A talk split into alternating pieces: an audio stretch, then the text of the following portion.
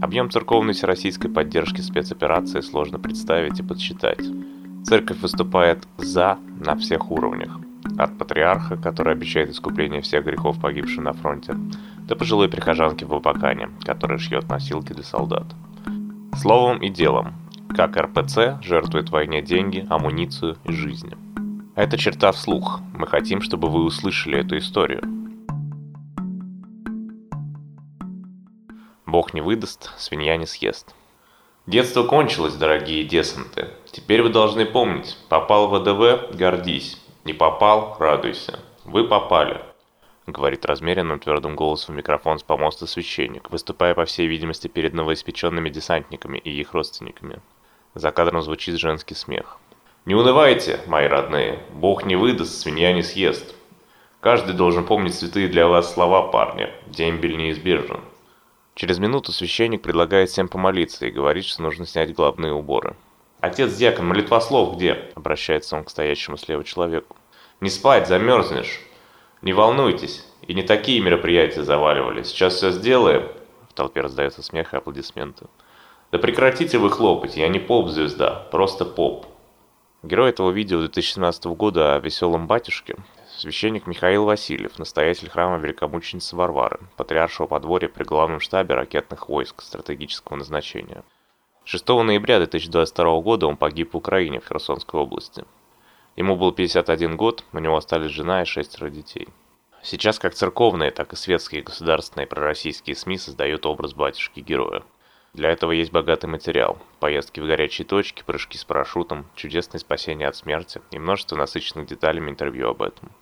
Десантный батюшка Михаил Васильев родился в семье офицера, срочную службу в армии не служил. Окончил философский факультет МГУ.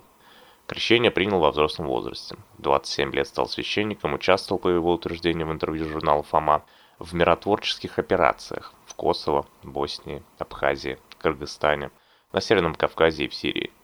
Там же он рассказывает, что побывал в горячих точках больше 50 раз, много раз прыгал с парашютом. Был случай, когда нас накрыло РСЗО, реактивной системы залпового огня. Земля вокруг ходила ходуном буквально, к нам летели палки, комья земли, а мы с двумя солдатами друг к другу прижались втроем. И я первый начал исповедоваться свои грехи, а они подхватили, потому что мы решили, что все, это смерть, говорил он в интервью телеканалу «Спас». Михаил Васильев считал, что при РПЦ должны появиться обучающие программы для священников, которые готовы отправиться на передовую. Я живое материальное пособие. Девять горячих точек и ничего. Бог не выдаст, свинья не съест. Повторит он полюбившийся тезис в майском выпуске программы Парсуна за полгода до своей смерти. Тогда же Михаил Васильев говорил, что верой Христовой спасся от очень многих совершенно неминуемых смертельных опасностей. Выжил в падающем вертолете, проходил первым по минному полю. В армии все очень просто, поэтому, скажу по секрету, немного поострее желающих, признавался Васильев. Там все равно, диакон ты или митрополит, ты либо соответствуешь тому, что они, солдаты, прочитали в Евангелии, либо иди в народное хозяйство и не мешай нам. В конце октября Михаил Васильев стал известен далеко за пределами обычного круга своих почитателей, после того, как широко разошлись его слова о мобилизованных, сказано в эфире телеканала «Спас». Протеерей заявил, что человек, который откосил от своих воинских обязанностей, подведет и свою семью, потому что у него нет чувства ответственности. Также он заявил, что женщины меньше переживали бы за своих мобилизованных сыновей, если бы больше рожали. Смерть казака. Всего как минимум пять священников погибли во время войны с Украиной. Все они оказались в зоне боевых действий добровольно. Священнослужители не призывали. В декабре патриарх Кирилл сказал, что во время мобилизации духовенству была предоставлена отсрочка от мобилизации на все время пребывания в священном сане. Вместе с протеереем Михаилом Васильевым под обстрел попал Александр Цыганов, воинский священник 76-й десантно-штурмовой дивизии ВДВ, клирик храма князя Александра Невского в Пскове. 21 ноября он скончался от полученных ранений. Священнику было 35 лет, у него была жена и четверо детей. Цыганов родился в Ленинграде, проходил срочную службу в ВДВ. После армии окончил семинарию, в 2011 году стал священником. На его счету более 180 прыжков с парашютом. Прыгал вместе со всеми даже на дрейфующей льдины в Северном Ледовитом океане. При первой же возможности он поехал в зону СВО. Крестил, исповедовал, почищал, соборовал. Оказывал духовную поддержку. Ревностно и с полной самоотдачей исполнял свой пасторский долг до конца. Рассказывал российской газете Александр Карапляс, ключерь храма благоверного князя Александра Невского, друг погибшего. Смерть Васильева и Цыганова не первая среди военных священников. Олег Артемов погиб еще 24 марта на территории России в приграничном селе Журавлевка Белгородской области, попал под обстрел смерчем. Артемов окончил мореходное училище, служил срочку в Тихоокеанском флоте, стал мичманом, командовал маломерным кораблем, который обслуживал подводные лодки. Потом вернулся на родину, в Ставропольский край, вступил в казачье объединение, стал атаманом. В 1999 году был рукоположен священником, стал духовником моряков-подводников помощником командира дивизии атомных подлодок стратегического назначения. Как сообщает Патриархия РУ, проходя службу на Камчатке, трижды был в автономных походах на подводной лодке. Потом на научно-исследовательском океанографическом судне «Адмирал Владимирский» был в двух кругосветках в качестве корабельного священника. Еще два священника погибли в сентябре. 25 сентября духовник сводной казачьей добровольческой бригады «Дон», оренбургский священник Ефимий Козловцев – Ему было 53 года, а 9 сентября погиб клирик из Татарстана Анатолий Григорьев, духовник военнослужащих татарстанского батальона «Алга». «Алга» в переводе с татарского «вперед». Новый батальон контрактников, сформированный уже после начала войны.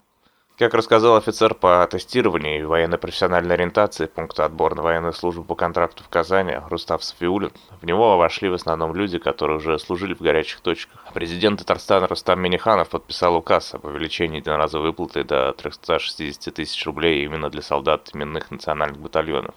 Их два – Алга и Тимер. За обучением и отправкой на фронт бойцов батальонов из Татарстана следили местные СМИ. В конце января 2023 года Погиб иеромонах Дамаскин Волин, руководитель отдела по взаимодействию с казачеством Шуйской епархии, насельник Никола Шартомского мужского монастыря.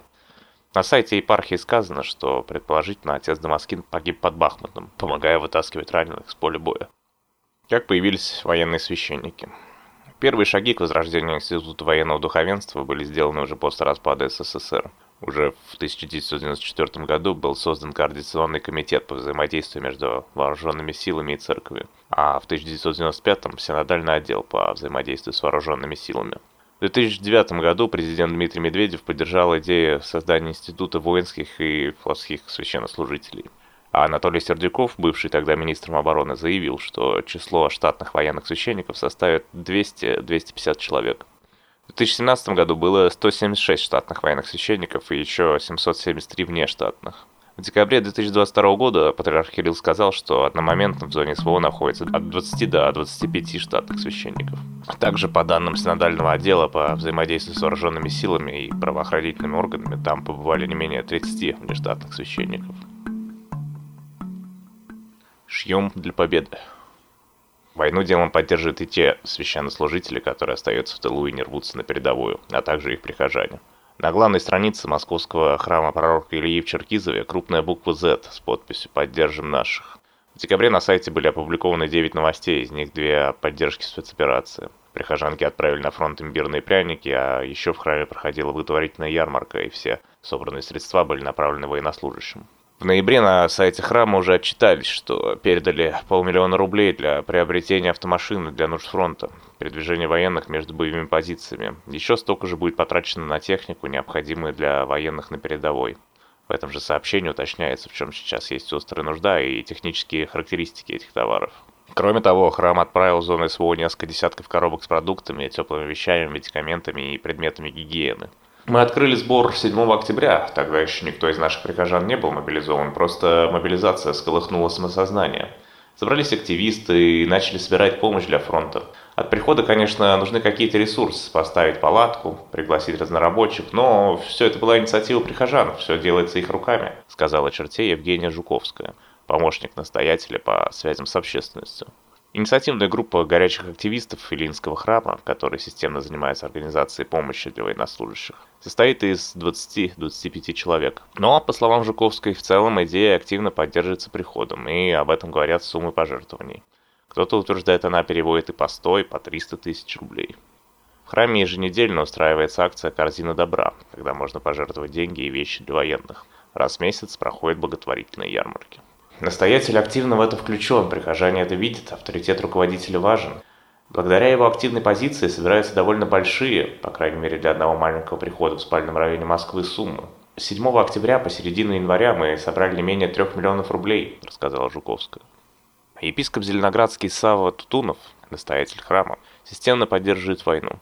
Это он заявил в Совете Федерации, что капелланам должен быть обеспечен доступ в зону СВО, а не только на прифронтовые территории.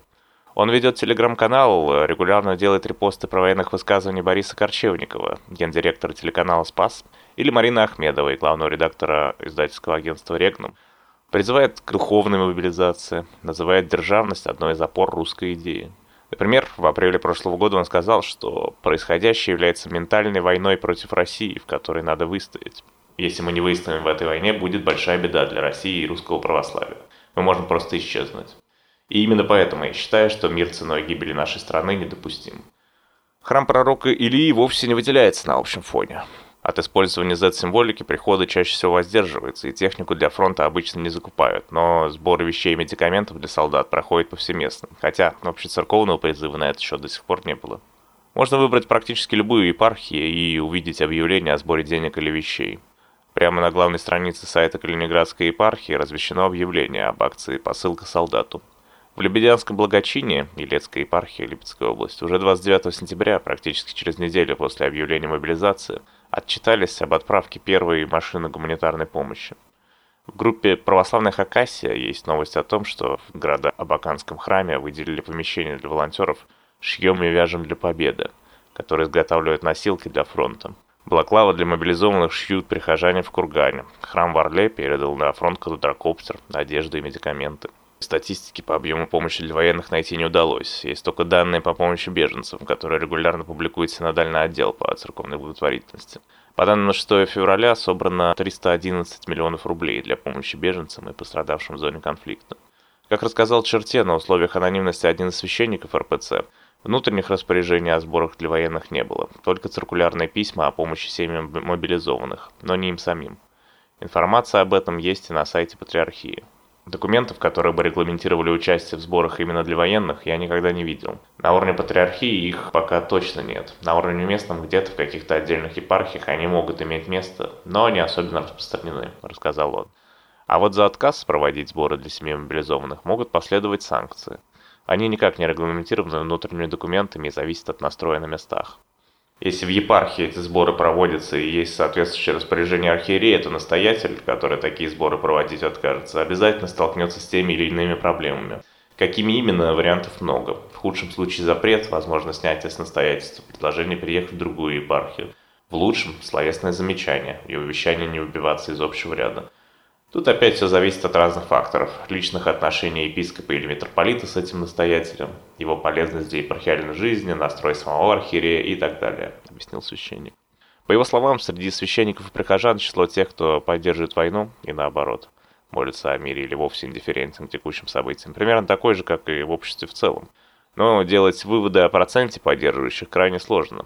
Нет независимых и честных социологических исследований такого рода. Те, кто за, постоянно на слуху и на виду. Они востребованы властью, они с большим успехом выполняют роль пропагандистов. Им говорить можно, в том числе и вещи, которые никак не согласуются с Евангелием. Закон их в этом не ограничивает никак, а христианская совесть, вероятно, утратила необходимую ей чувствительность. Ну а те, кто против, вынуждены обозначать свою позицию осторожно, негласно, не публично. Если для священника важно его пасторское служение, возможность совершения богослужения и помощи людям, как духовной, так и материальной, то он вынужден соизмерять, что принесет больше его пользы. Его заявление в СМИ на камеру в своем блоге или же возможность нести людям Слово Божие и изо дня в день объяснять, что война зло, а суть христианства совершенно иная, она в любви к Богу и людям. И у христианина, если он действительно христианин, нет врагов. Это непростой выбор, но делать его приходится, сказал собеседник черты. Жертва смывает все грехи. Безусловную поддержку войны выражает патриарх Кирилл и все высшее церковное руководство. В конце сентября патриарх сказал, что гибель при исполнении воинского долга – это жертва, которая смывает все грехи, которые человек совершил. На девятом Ставропольском форуме Всемирного Русского Народного Собора, э, главой которого является сам патриарх, митрополит Ставропольский и Невинномысский Кирилл сказал, что на Украине сегодня действительно идет война с нацизмом, с сатанизмом, с антихристом. Сам форум назывался «Священная война. Преображение России». Священники произносят Z-проповеди. Например, Андрей Ткачев уже через несколько дней после начала войны с готовностью объяснял пастве в эфире Царьграда, что во всем виноват Майдан. Церковные проповедники говорят о метафизической борьбе, о сражении между силами добра и силами зла, но выглядит это крайне неубедительно и даже беспомощно. Проблема в том, что все эти тезисы, или, если хотите, пропагандистские штампы, никак не связаны с Евангелием. А если церковь отказывается проповедовать Евангелие, то она перестает быть церковью. Мы видим, что официальная церковь все более напоминает имперский культ, своего рода постсоветскую гражданскую религию, считает Сергей Чаплин, директор по коммуникациям Центра православных исследований Фордомского университета. Военная повестка прочно вошла в обиход телеканала «Спас». Там выходит документальный сериал «Война и Библия». Съемки проводятся в оккупированных украинских городах. Обсуждая одноименную книгу святителя Николая Сербского, священник Игорь Фомин, настоятель храма Александра Невского Примгиво, и его собеседник Борис Корчевников, генеральный директор телеканала «Спас», пытаются осмыслить текущие события. Апостол Павел говорит, что начальники народные при поясе носят меч, дабы свидетельствовать тем самым, что им дана власть соблюдать закон божественный. То есть они имеют право на то, чтобы пресекать земные судьбы. Многие либералы сейчас скажут, нет, даже правитель не имеет права лишать жизни. Нас к этому долго приучали.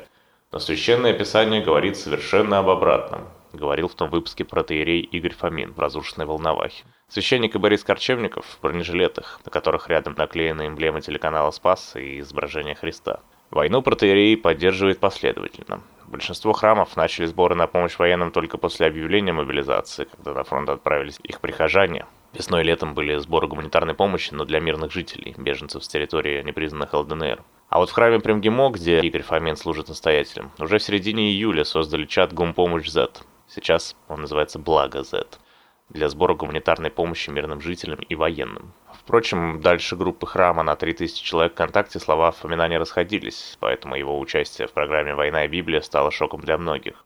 Долгое время Фомин, член редколлегии журнала «Фома» и постоянный гость радио «Вера», был любимцем православной интеллигенции. Как интеллигентный батюшка превратился в десантного, до конца не ясно. Сергей Чеплин отмечает, что не испытал ни шока, ни удивления, посмотрев диалог Корчевникова и Фомина. Это совершенно закономерно, это, увы, неизбежно. Они относятся к верхнему, высокооплачиваемому эшелону обслуживания традиционной духовности. А привычный запрос на духовность уже сменился на другой, новый и однозначный, на священную войну. По его словам, черте поддержка войны – это закономерный итог развития русской православной церкви в последние два десятилетия, и особенно в период патриаршества Кирилла. Духовенство в России уже давно живет в страхе перед властью, и государственной, и церковной, и это делает духовенство безвольным и послушным. Патриарх или епископ прикажет произнести проповедь поддержку войны, и священник такую проповедь произнесет, даже если он этого не хочет. Епископ прикажет пойти на призывной пункт и благословить призывников. Священник пойдет и исполнит это указание. Священник проводит предписанный ритуал, совершает формальные действия. Даже если приходы собирают какие-то средства или вещи для призывников, чаще всего это делается по указанию сверху. О моральном оправдании войны говорить здесь довольно сложно, так как в эти же самые храмы приходит груз 200. Священники отбивают убитых на войне прихожан, и это та предельно страшная реальность, которая никак не может привести к поддержке войны, заключает публицист. Автор этого текста пожелал остаться неизвестным, а редактировал его Дмитрий Сидоров, зачитал Дмитрий Сидоров. Спасибо вам, подписывайтесь на наши обновления.